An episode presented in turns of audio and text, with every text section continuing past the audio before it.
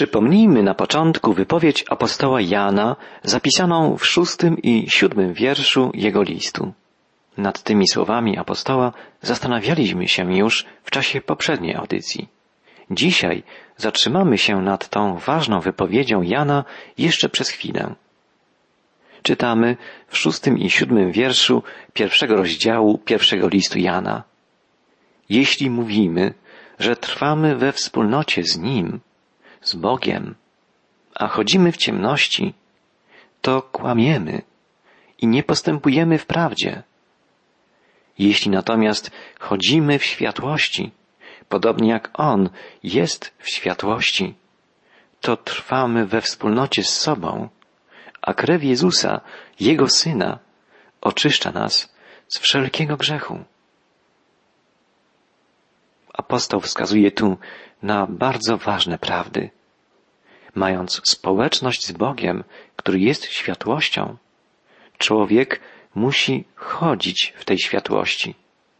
Jeżeli natomiast kroczy w moralnej i etycznej ciemności, nie może mieć społeczności z Bogiem.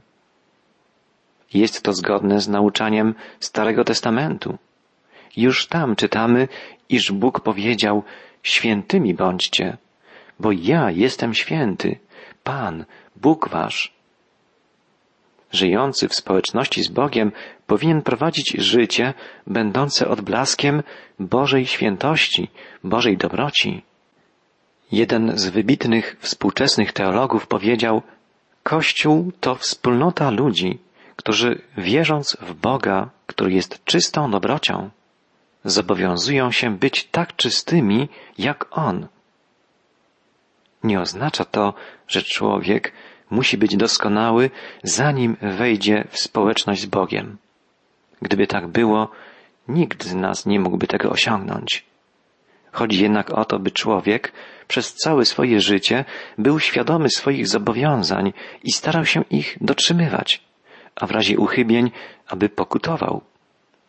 Oznacza to, że nigdy nie powinien lekceważyć grzechu.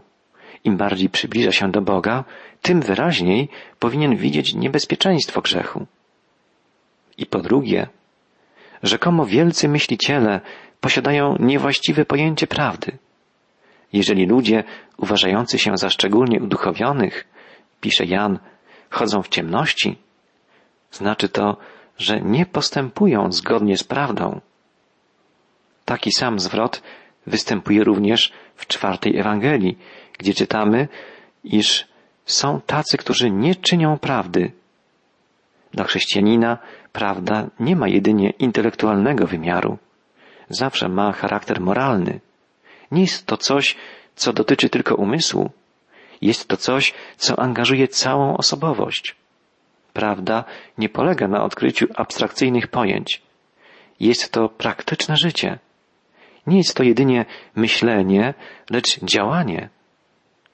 Warto zwrócić uwagę na słowa, jakie Nowy Testament łączy z prawdą. Mówi on o posłuszeństwie prawdzie, mówi o postępowaniu zgodnym z prawdą, mówi o sprzeciwianiu się nieprawdzie, mówi też o zbaczaniu z drogi prawdy.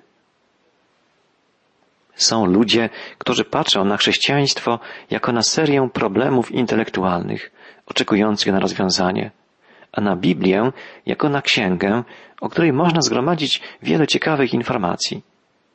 Jednak chrześcijaństwo jest czymś, do czego należy się dostosować, a Biblia jest księgą, której należy słuchać. Intelektualna błyskotliwość może iść w parze z moralnym upadkiem. Chrześcijanin to człowiek, który najpierw odkrywa prawdę, a następnie stosuje się do niej i realizuje ją w swoim życiu.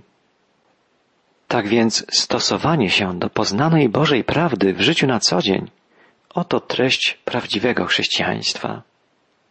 Tylko tam, gdzie króluje Boża prawda, możliwa jest prawdziwa wspólnota chrześcijańska.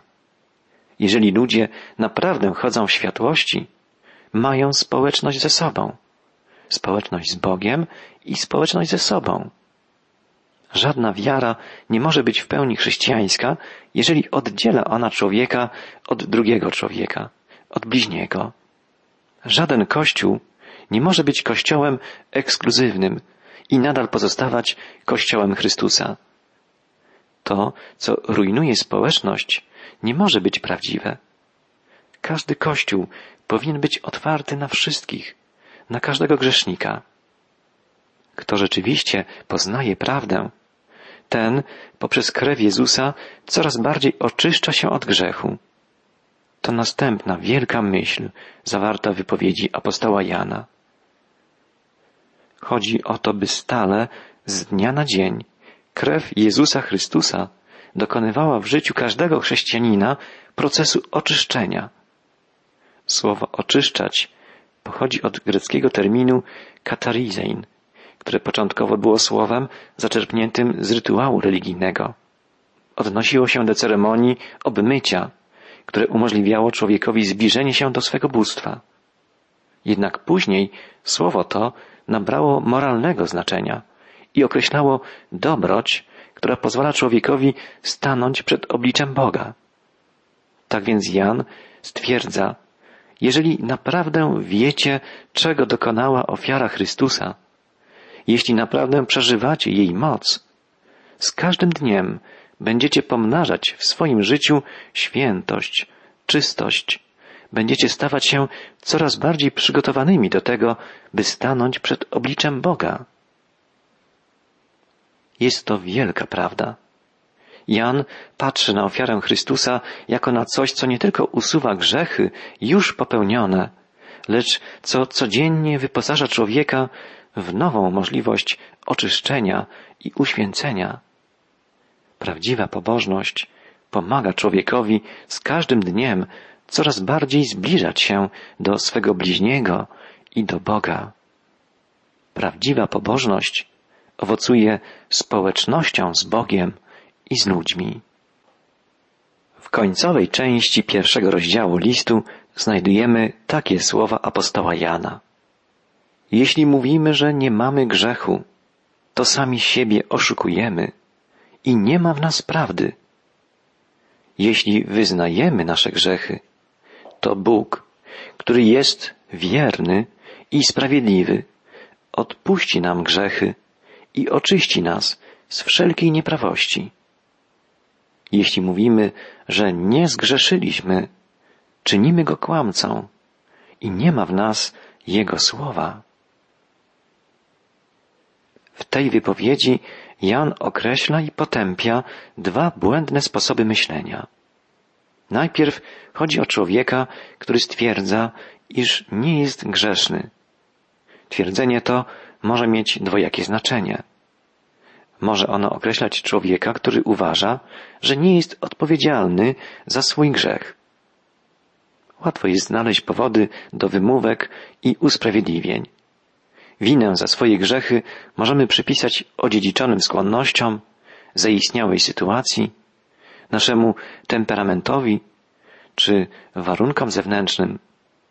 Możemy dowodzić, że to ktoś nas zwiódł, że zostaliśmy oszukani. Ciekawą rzeczą jest to, że każdy z nas stara się uwolnić od odpowiedzialności za grzech. Może to również odnosić się do człowieka, który twierdzi, że jego grzech nie wyrządza nikomu krzywdy. Ale Jan zdecydowanie stwierdza, że jeżeli człowiek zgrzeszył, jego samo usprawiedliwianie się nie ma sensu. Jedyną słuszną rzeczą w takiej sytuacji jest pokorne wyznanie tego grzechu przed Bogiem, a jeżeli trzeba, to także przed ludźmi. Następnie Jan wypowiada bardzo zaskakujące słowa. Twierdzi on, że możemy polegać na sprawiedliwości Bożej, jeżeli wyznajemy przed Nim swoje grzechy. Na pierwszy rzut oka wydaje się, że Bóg w swojej sprawiedliwości raczej powinien nas potępić niż przebaczyć nam. Jednak Bóg, będąc sprawiedliwym, nigdy nie łamie swego słowa. Pismo Święte stale powtarza obietnicę miłosierdzia wobec tego, kto przyjdzie do Boga z pokutującym sercem. Jeżeli w pokorze i ze smutkiem wyznajemy nasze grzechy, On nam je przebaczy. Sam fakt szukania usprawiedliwienia siebie pozbawia nas przebaczenia Bożego, ponieważ nie dopuszcza nas do prawdziwej pokuty, do pokory. Sam fakt pokornego wyznawania otwiera drzwi do przebaczenia, bo człowiek o pokutującym sercu może szukać Boga i może polegać na Bożych obietnicach. Apostołowi chodzi też o takiego człowieka, który nie uznaje żadnego grzechu. Taka postawa może wydawać nam się z pozoru mało rozpowszechniona, ale wielu ludzi naprawdę nie wierzy, że są grzeszni. Obrażają się, gdy nazywa się ich grzesznikami. Ich błąd polega na tym, że za grzech uważają już bardzo otwarty, jawny grzech. Uważają to, co dostaje się już do środków masowego przekazu.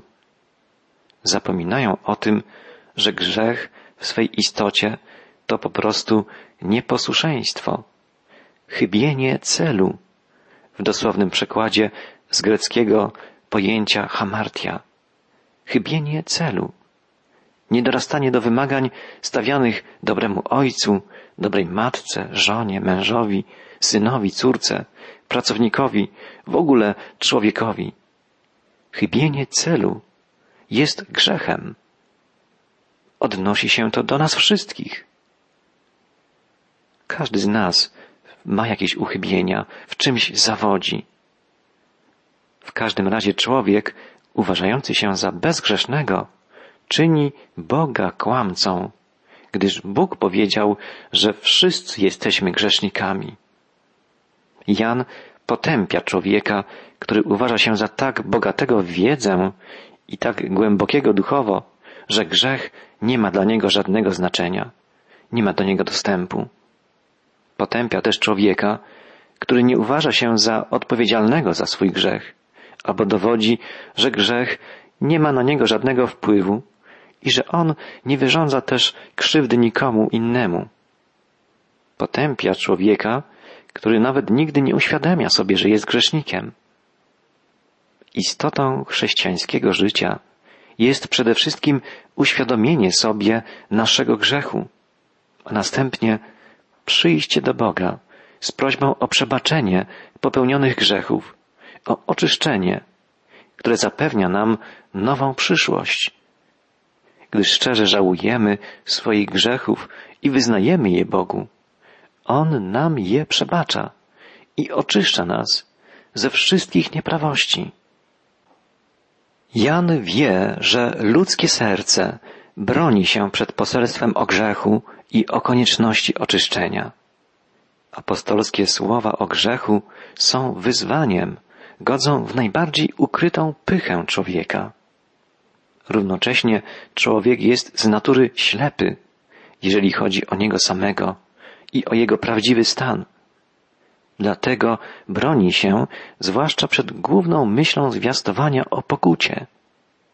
Jan przekonał się, że ta obrona posuwa się czasem do twierdzenia grzechu nie mamy. Tak było na przykład w Koryncie. Ślub z macochą, procesowanie się z bratem przed pogańskimi sędziami, udział w rytualnym nierządzie, to wszystko było dla niektórych tamtejszych chrześcijan bez grzechu. Było normą. Rozgrywało się na płaszczyźnie zewnętrznego, materialnego życia i nie dotykało duchowej egzystencji. Dlatego w Koryncie w pewnych kręgach odrzucano pokutę za grzechy. Jan może tylko stwierdzić, jeśli mówimy, że grzechu nie mamy, sami siebie zwodzimy i prawdy w nas nie ma. Nikt nie może być naprawdę przekonany o tym, że nie ma grzechu. Zamiast wypierania się grzechu, żąda się od wierzących czegoś przeciwnego, szczerego wyznania. Wiąże się z tym wspaniała obietnica. Jeśli wyznajemy grzechy swoje, wierny jest Bóg i sprawiedliwy i odpuści nam grzechy i oczyści nas od wszelkiej nieprawości. Słowo wyznajemy jest przeciwstawieniem negowania i bagatelizowania grzechu. Mimo to nic nie jest dopowiedziane na temat formy tego wyznawania. Czy zdaniem apostoła ma się to odbywać tylko przed Bogiem, czy również przed ludźmi? Czy w ciszy i odosobnieniu, czy też publicznie? O tym się nie mówi. Najwidoczniej dla Jana nie jest to najistotniejsze. Rozstrzygające jest przyznanie, że jesteśmy grzesznikami, że popełniliśmy błąd, grzech. Chodzi o szczere, niczym niezłagodzone przyznanie się do grzechów. Apostoł nie zadawala się zapewnieniem, że po takim wyznaniu uzyskujemy od Boga przebaczenie. Pisze, wierny jest Bóg i sprawiedliwy i odpuści nam grzechy.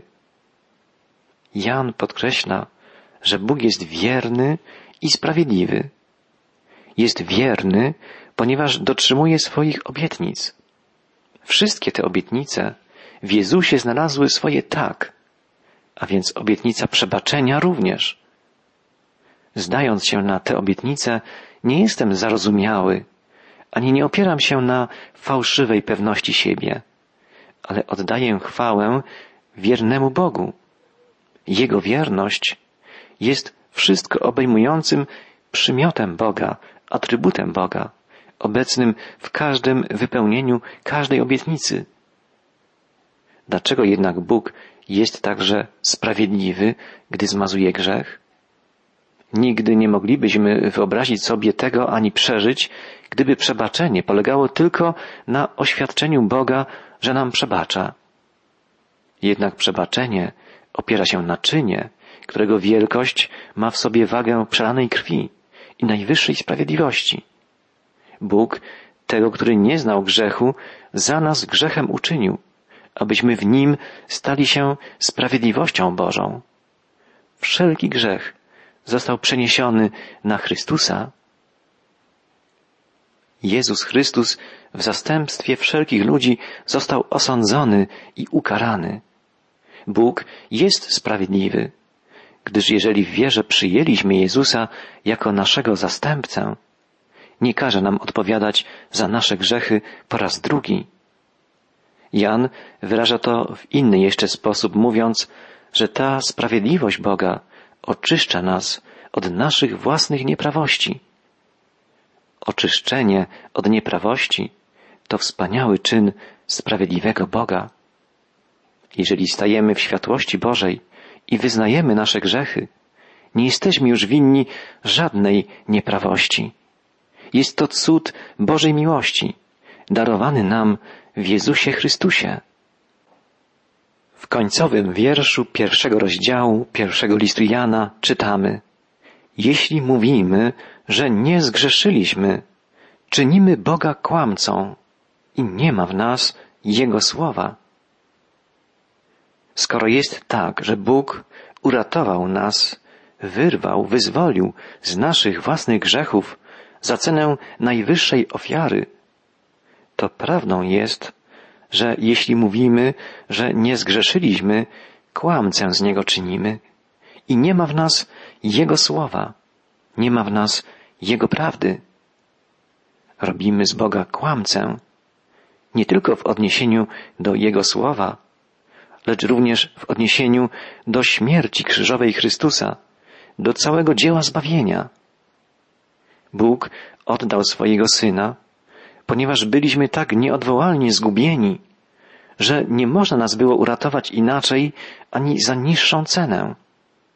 My jednak oświadczamy, że było to niepotrzebne, ponieważ jakoby nie grzeszymy. Postępując w ten sposób, czynimy z Boga kłamcę. Bóg oddaniem swego Syna mówi, oto ciężki jest Twój grzech. My odpowiadamy, nie, to nieprawda. Syn Boży wcale nie musiał za mnie krwawić ani umierać. Tak źle ze mną nie jest. Zwróćmy uwagę na konsekwencje takiej postawy. Już nie tylko sami kłamiemy, Nie tylko sprowadzamy innych na manowce, ale przedstawiamy jako kłamcę tego, który jest światłością i w którym nie ma żadnej ciemności. Boga. Zostaje popełnione bluźnierstwo, o którym człowiek z trudem odważa się mówić. Kto jednak mówi o grzechu lekkomyślnie i pomniejsza jego wagę, musi zdać sobie sprawę z tego, że dopuszcza się tego bluźnierstwa. Wtedy jasne się staje, że nie ma w nas Jego słowa, nie ma w nas Jego prawdy, ani Jego dobroci, Jego czystości. Słowo Boże nie znalazło w nas wtedy miejsca, miejsca, w którym mogłoby zapuścić korzenie i nie może w nas działać. Nie przyjmujemy Bożego Słowa. Nie kieruje ono naszym sądem o nas samych i naszym rozważaniem o Bogu. Nie ma w nas Słowa Bożego. Nawet gdy potrafimy pięknie wykładać słowa Biblii.